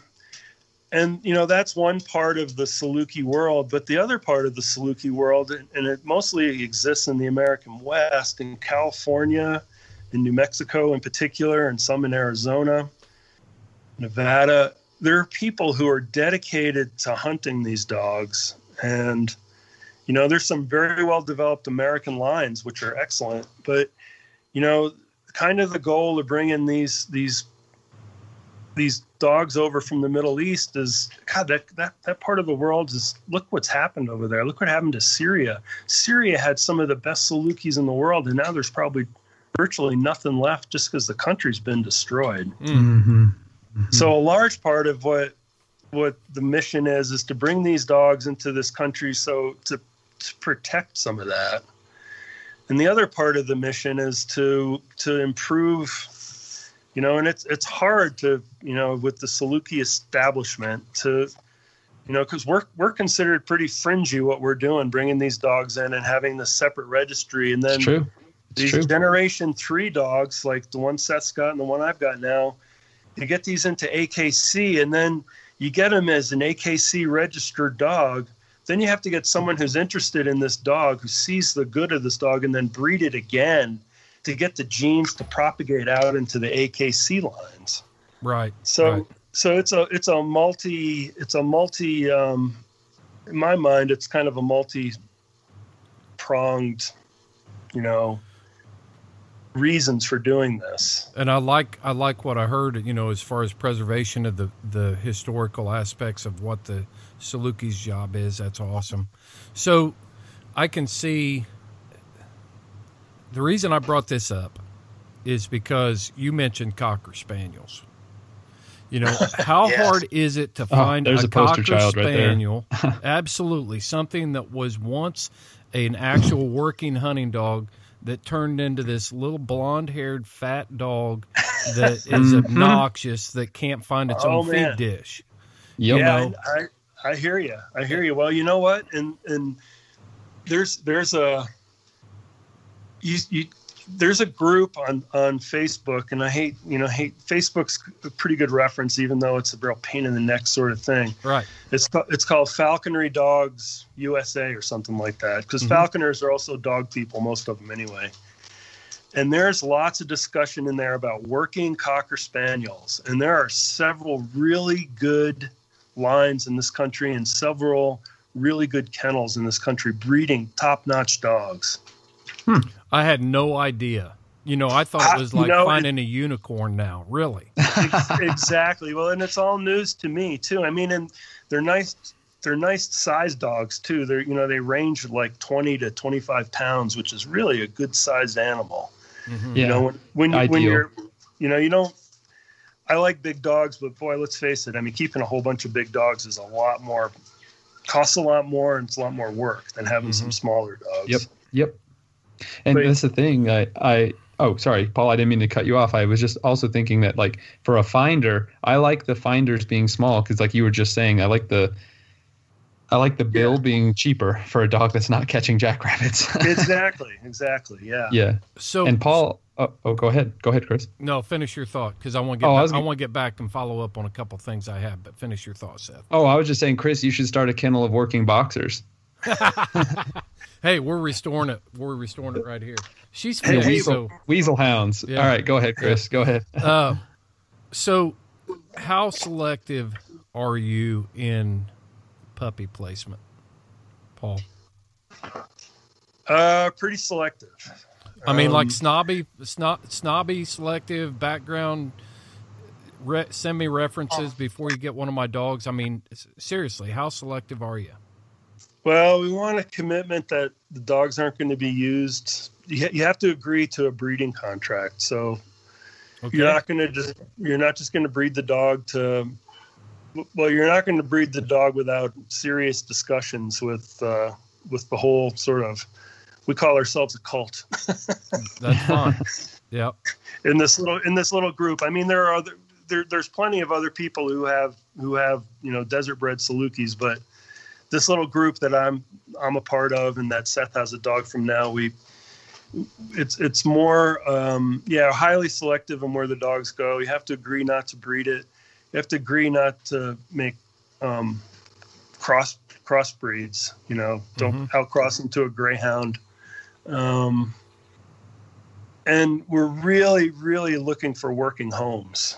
Mm-hmm. So people people who are going to take their dog out and hunt it, um, and be be willing to share their experiences, you know, because we're trying to get more people involved and interested in this. But, you know, like I was, the you know, the double-edged sword of recruitment kind of thing again comes up with that. Um, and, uh, yeah, I mean, if, if, if you're into doing, you know, competitive open field coursing, that's, that's also a good thing, you know, which is, uh, it gives a lot of, um, positive, uh, it gets a lot of play in the breed world. Yeah. That way.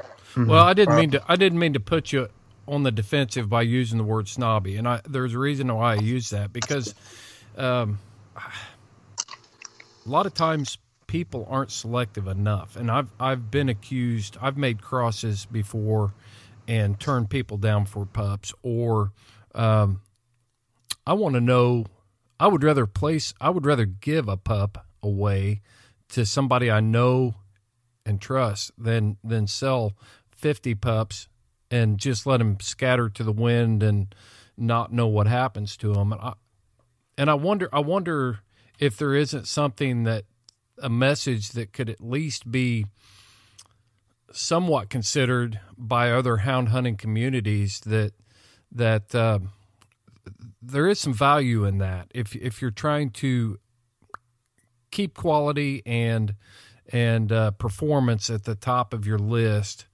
how valuable that could be. And breeding contracts, I want I want to ask you about that. So um, do they have to, say Seth takes this, this Saluki, um, he develops him into this, what he feels like. He calls you up and he says, Paul, you aren't going to believe it. This this Saluki's unbelievable, and uh, she's coming into heat. She's at the right age. I'd really like to breed her. Does he need to bring that Saluki? Do you need to see that Saluki go, or does your... Do you take a committee out, or, or is it anything that's structured? uh, it would it would probably be it would it probably wouldn't happen on a on a whim like that. It would be more of a planned thing. Mm-hmm.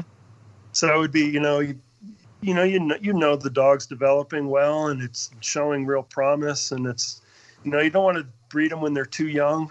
I mean, you want to breed them. You know, the bitches maybe not until they're five or six and they've got some miles under their feet, and, uh, you know, the dogs until they're, you know, four or five maybe. And, uh, so it, it would, it would be more of a longer term, like planning on where the breeding, how the breeding's going to happen, and trying to keep, uh, you know, looking at the, at the, a lot of these dogs don't have pedigrees that go back very far, the desert bred ones, but right. You know, looking at, looking at, the region the dog came from, or, you know, trying to, uh, trying to maximize the, the, the, you know, make sure, making sure you're breeding the best to the best. And, uh, yeah, the goal is the best rabbit catchers with a good solid pedigree as well. That's, I mean, purpose. Right. And, and, and, you know, and, and as far as we can tell, a clean bill of health. Definitely. You know, most, most of these dogs will get um, Dopplers done on their heart at a couple years old, because sight hounds have the tendency, I mean, their circulatory system is different than other dogs. They've got bigger hearts. They tend to get, they tend to have heart problems. Hmm. And that's, that's, that's like the one genetic flaw that shows up in running dogs is their heart. You know, as some of them, as they get older, they get, um, uh, what's the enlargement of the heart called? I can't remember. Cardiomyopathy. Cardiomyopathy, right? And uh, you know, once they when, and that's usually starts to show itself around five or six years old. So you can, you know, if you get a Doppler done at that age, you've got a pretty good idea. If, you know, if you're going to have a dog that's got a you know solid heart, or one that's going to crap out and the dog's going to die in the field. I had one of my early dogs. We were out running. It was a long dog, and. uh Man, the dogs ran out after a hare, and you know, we, they went over a hill and we didn't see what happened. And, you know, half of them came back and this one dog didn't come back. Mm. And, uh, we went out there and he was just laying there, you know, cold.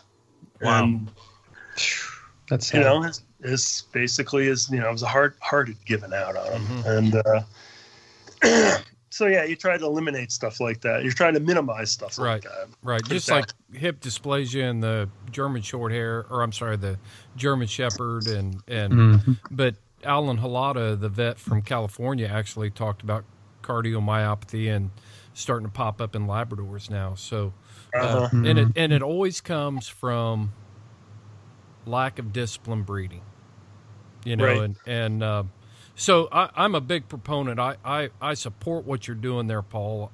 We got to be stingy. You know, these dogs weren't made for to, to lay by the fireplace or to be somebody's showpiece. They were bred with a purpose and a job, and it's our job as breeders and humans to protect that, to keep them functional in this world. Right. Yeah, totally agree. Yeah, I so, totally agree, yeah. Yeah, and, you know, a lot of people, if I could take it a step further, Paul, um, a lot of people would be like, oh, the Saluki cult people, they're like crazy because they're not breeding dogs until they're six, and they're being too stingy with their dogs. And after getting to know you, Paul, that's one of the main reasons I wanted to get to know you. I really wanted to learn your learn your style of thinking. It's so different than other aspects of hunting community. And so, yeah, I, I mean, I, I fully understand it, and I totally agree. I, I think... um. Being, like Chris was saying, being more stingy about where dogs go, I think is a good thing. And I've learned, I mean, after I got your dog, people already coming out of the woodwork being like, I can't wait to see a cross off that dog. And I'm like, well, it's not happening. Well, so. I, I'll take I'll take a shot here because I've I've lived in this world so long. But when you get a and and I I love the the people that are running our kennel clubs. They're good friends of mine. I've I've worked with them on several I'm things. I'm losing you guys. Uh, are you losing us, Paul? Hello? Hello? Yeah. Um, you're breaking up, Chris, a little bit. Okay. Well, can you hear me, buddy? Yeah, I can. I can I hear can. you. All right. Okay. So, so where I was going with that was, you know, the kennel clubs have done things that, and I, I'm not creating hate and dis, discontent here. But when you start talking about super stakes and, and things that you guys wouldn't know on the side helm side of it, um, reproducers lists and, and super stakes, you know, it's all call, caused these breeders to produce a lot of puppies and get them out there. And, mm. and so that's why I wanted to, to talk to you about the highly discriminant breeding of these dogs. And so with this with this breeding practice that you're using, what is your, your success rate, Paul? I mean, what, what do you realistically?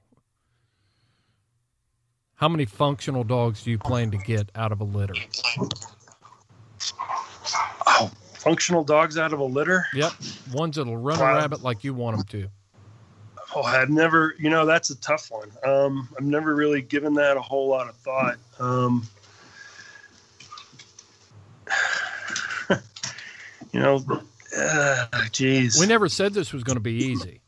I've never even really considered that aspect. Um, I don't know. Um, you know, the, to me, I, I hope, you know, physically they should all be pretty to a pretty high standard. Mm-hmm. Um, the the difference that I've seen in what makes you go from a good dog to a great dog is what's in the dog's head.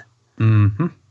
And, you know, and that takes a, a while to develop and to really know what you've got. Mm-hmm. Um, you know, it's like how many people that, you know, people, they, they, they put a two month old puppy in front of them and they say, oh, that's a great dog. But, you know, four years down the line, you know, you ask them how that dog turned out and then, oh, you know, you know, he's good, you know, nothing, nothing out of the ordinary, but right. you know, how do you tell when you have an outstanding dog? I mean, I don't know from the, from the get go, how, you know, I mean, it, it, it's a, it's a tough one. I mean, I have a dog here that we got because um, because we have his uh, the sire of the dog that we got is I have one of his brothers, so it's littermate to him, and mm-hmm. uh, we picked him up at like I don't know four or five months old, and I didn't really have much hope for him. I, I didn't I didn't have high ex- I didn't have expectations at all, put it that way, and that dog went out in the field the first time at like five or months old and just tore butt. I mean, just, just like screamed across the prairie, and he has, and he's just so laser focused on hunting and so competitive with other dogs. He's run against faster dogs and they'll lead out and be in front of him. And he, you can just see his brain kicking in and just say, I'm, I'm done with this. I'm done with being behind these dogs. And he goes and finds some other gear and goes passing them, and, you know, starts working the hare and catch, catches the hare on his own. And, mm-hmm. you know, that kind, that's what I want in a dog. And how you get that, man, I, I don't know if that's just a, I don't know if you can breed for that. I really don't. Well, I hope you can. I mean, that's the way we've bred horses, and that's yeah. the way we, we've bred performance dogs and, and different things like that. But uh, well, Seth's got a puppy from that dog right now. So. You know, yeah, we'll find out. I'm, I'm gonna, about as outgoing as it gets with them, so you'll find out. Yep, yep. But we've got to face facts. I mean, how many secretariats are there? I know. I know. How many? How many exactly. Michael Jordans are there? I mean, taking it to the human aspect, how many Albert Einsteins?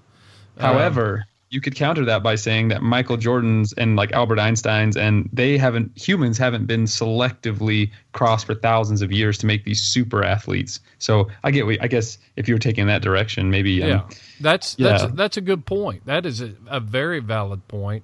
You know, I'm just trying to put some, some, some that maybe we can relate to, and may, probably not the best. Um, But uh, definitely secretariats, and but they've been trying to reproduce that, and they've never we've never been able to do it. Horse breeders have never been able to do it. So. It's true. It's true. But you, uh, I'd like to think any puppy that Pronto throws would be a superstar like him, but I I doubt it. Yeah.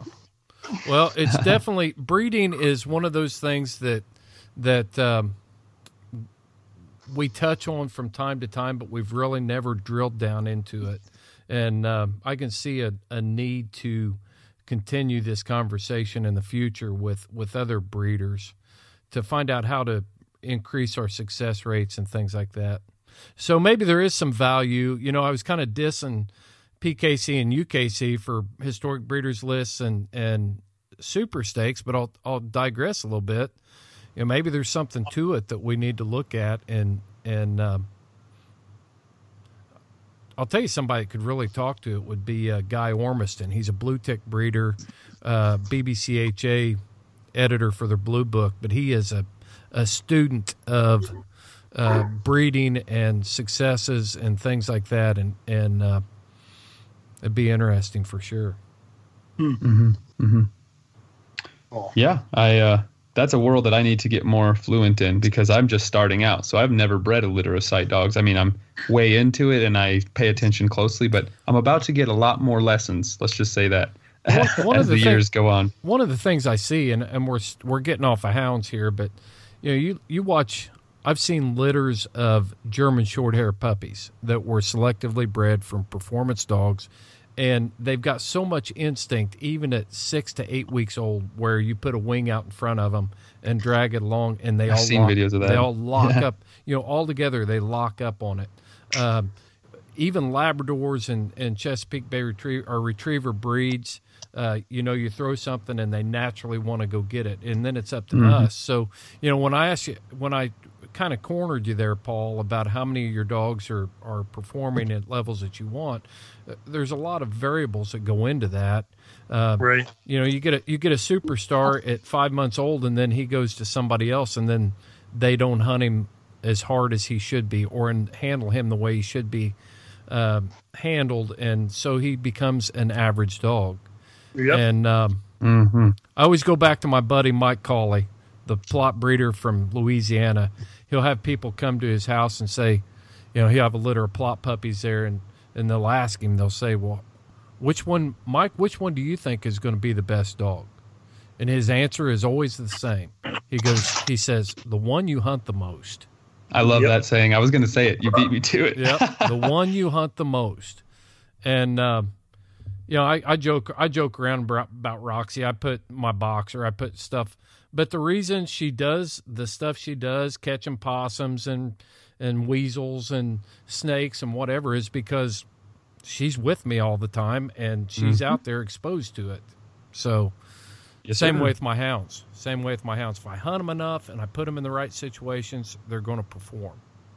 Mm-hmm. Diablo's looking good. Yeah, I need to, but again, you know, we've got turkey season in full swing. He's he's really starting to hit that. But I'm very conscientious about hunting right now because there are so many people out turkey hunting. Uh, and no, they're not hunting at night, but they get all uptight if they hear a hound hound treed back there where they just roosted a turkey. So kind of kind of being discreet and uh, mm-hmm. and trying to, to be responsible right now and be considerate of our turkey hunters. Have got two weeks to hunt, two and a half weeks to hunt in Indiana. You know, I can mm. run, I can run hounds all but about four weeks a year here, so I can I can lay back a little bit and work on some. I agree. Stuff.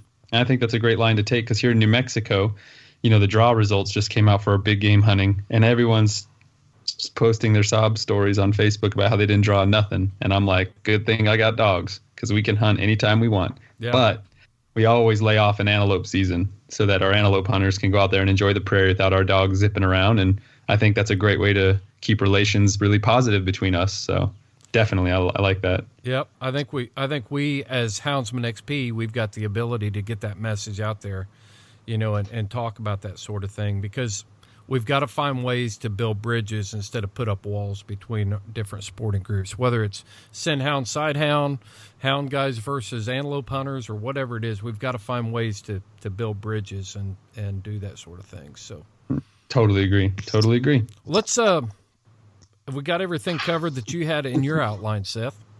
Yes, sir. Paul, you got any final thoughts, anything that's, that's, uh, eating at you that you want to get out there to, to hunters in the United States? Don't be shooting no. hawks. Don't be shooting hawks. Anything yeah, like that? Don't be shooting hawks, please. Don't be shooting hawks. They're, you know, they're, they they play a vital role in all our ecosystems, and uh, man, they're, just, they're yeah. so they're so they're such fierce predators. I mean, it, it you know, you hold one in your hand, you have one on your fist that flies out of a tree and lands on your glove, or you you know I hunt with falcons and you put one up and it goes up to a thousand feet and comes down at one hundred twenty miles an hour and, you know, kills a mallard out of the sky. That's uh you know stuff you gotta you've gotta That's see so awesome. Stuff you gotta see, and man, you, you can't see it if you go out and shoot them. And uh you know especially turkey season is is a It's a really dangerous time for hawks because hawks are nesting, and some of them become defensive with their nests. And you know, it's it's easy for to to mistake their acts of aggression as purely aggressive when they're just protecting their home territory. You know, so mm-hmm. if you're a turkey hunter, please don't shoot a hawk. I've got I've got a question for you. So sure, back east here, and I'm sure you get the same thing out west. I'm sure I'm not special because I you know. where I live, but, uh, you know, chickens out in the yard, red-tail hawk sitting on a limb, uh, preying on my chickens. As a master falconer, what do I tell my wife when I pull in the driveway and I see her stay in the r- driveway with a twenty-two rifle wanting to shoot a hawk? Man. What can a, she do to mitigate one. that? Well. I know. keep your keep your chickens in. No, you tell her to go get a noose trap and catch it and tame it. Exactly. Well, you know, if, if if seriously, if you've got, I mean, there's a lot of falconers in Indiana. If you need if you need connections, I can help you out. But if you have a nuisance bird like that, you can you can just uh, I can steer you, or you can get on. You can you can Google Indiana Falconers Association, contact them, or go on Facebook and say, I've got a nuisance hawk. Is there a falconer that can come and trap it and move it for me? Nice. Well, and I, they'll do that. I've done that many times for folks, and um, you know, because and a lot of times, you know, smaller hawks will fly into into big box stores like Costco or Home Depot or something, and you know, we get called out pretty often to go and trap these birds out of those places. So. Yeah. Well, I was a conservation officer for twenty-eight years, so I had to mitigate a lot of those uh, conflicts between my wife and the hawks. So. Oh yeah, yeah, no, I can, yeah. I can imagine. I can imagine yep. And, yeah, and yeah. taking her to jail wasn't an option. So. No, I know. Hmm. It was tempting, I think, but I think, it was tempting, but long long game it wasn't an option. Nah, it yeah. wouldn't work out well. Sweet. Seth, yeah, I, I, yeah. Sir? Seth, what you got? Well, uh, like I said, we had covered a lot of my outline, and I, we covered a lot of ground I wasn't expecting to, which was great. I love when that happens. Um, I just, uh, Paul, I wanted to, I mean, yeah, the birds were something that I thought our listeners and I also, I, because when I came to your house, I was just staring in your cages, kind of frothing at the mouth. And so you're going to, when we, when we run our pups to get, when I run my pup with your pack, I want to come out with you at duck season. And I want to, I want to see you fly some birds after some, uh, after some ducks. Is that cool? Oh yeah, no, I, I usually mix them all up, you know. And I told these guys, I told Chris and Steve and Lauren, I told them they better get down here this fall and watch our dogs run. So maybe we can all get together in a big group at three eighty and run. What do you think? Yeah, yeah, that'd be that'd be a lot of fun. You know, um, you you told a story in your when you in your interview about a golden eagle coming in on your pack. Um, I I can tell a quick story about a buddy of mine and I were out. This is probably ten years ago.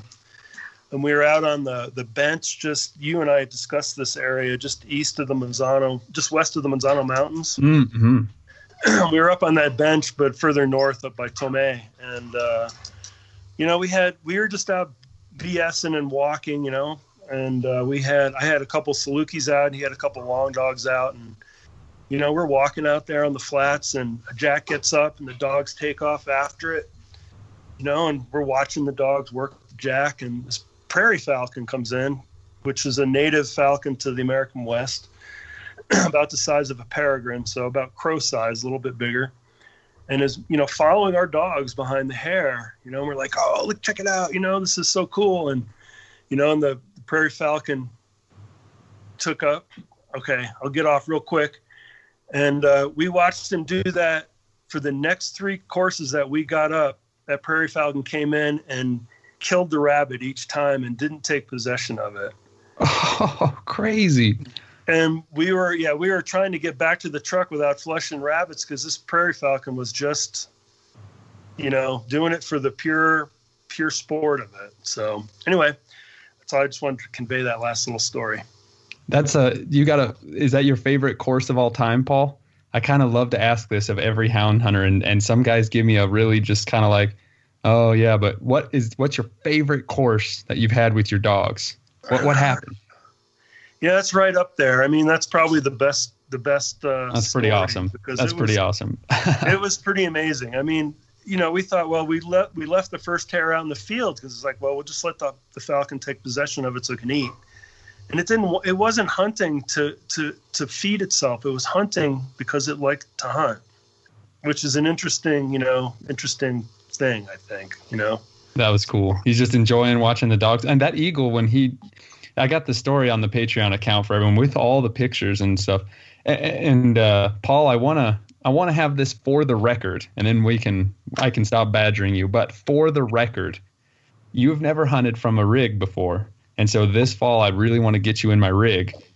What do you have any preconceived thoughts of the rig? Because you've never hunted from one. I just kind of want to know from someone who's walked. I've walked a lot. Matter of fact, I walk. Oh, I'd say about forty percent of the time. What do you think? Uh, Are you excited? Do you have any apprehensions? Yeah, yeah, yeah, yeah. yeah no, I'm excited to do it. Um, it, It's not something that would work for me up here because of the country I hunt in. It, there's too many fences and it's too hilly. Ah, gotcha. Um, But, yeah, I'm definitely interested in doing it.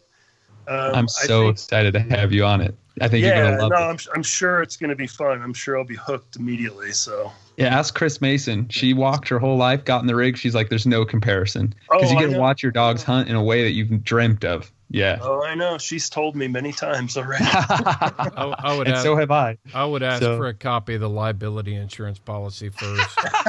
We were on two wheels last time. I tell you, we had that rabbit, and uh, we were going, and the rabbit juked hard with the dogs. We're fifty, sixty yards away, and it's just instinct. When the rabbit turns, I turn the rig, and we were going probably forty-five. And so when we got turning, I learned a valuable lesson there. Slow, slow down a little bit. Yeah.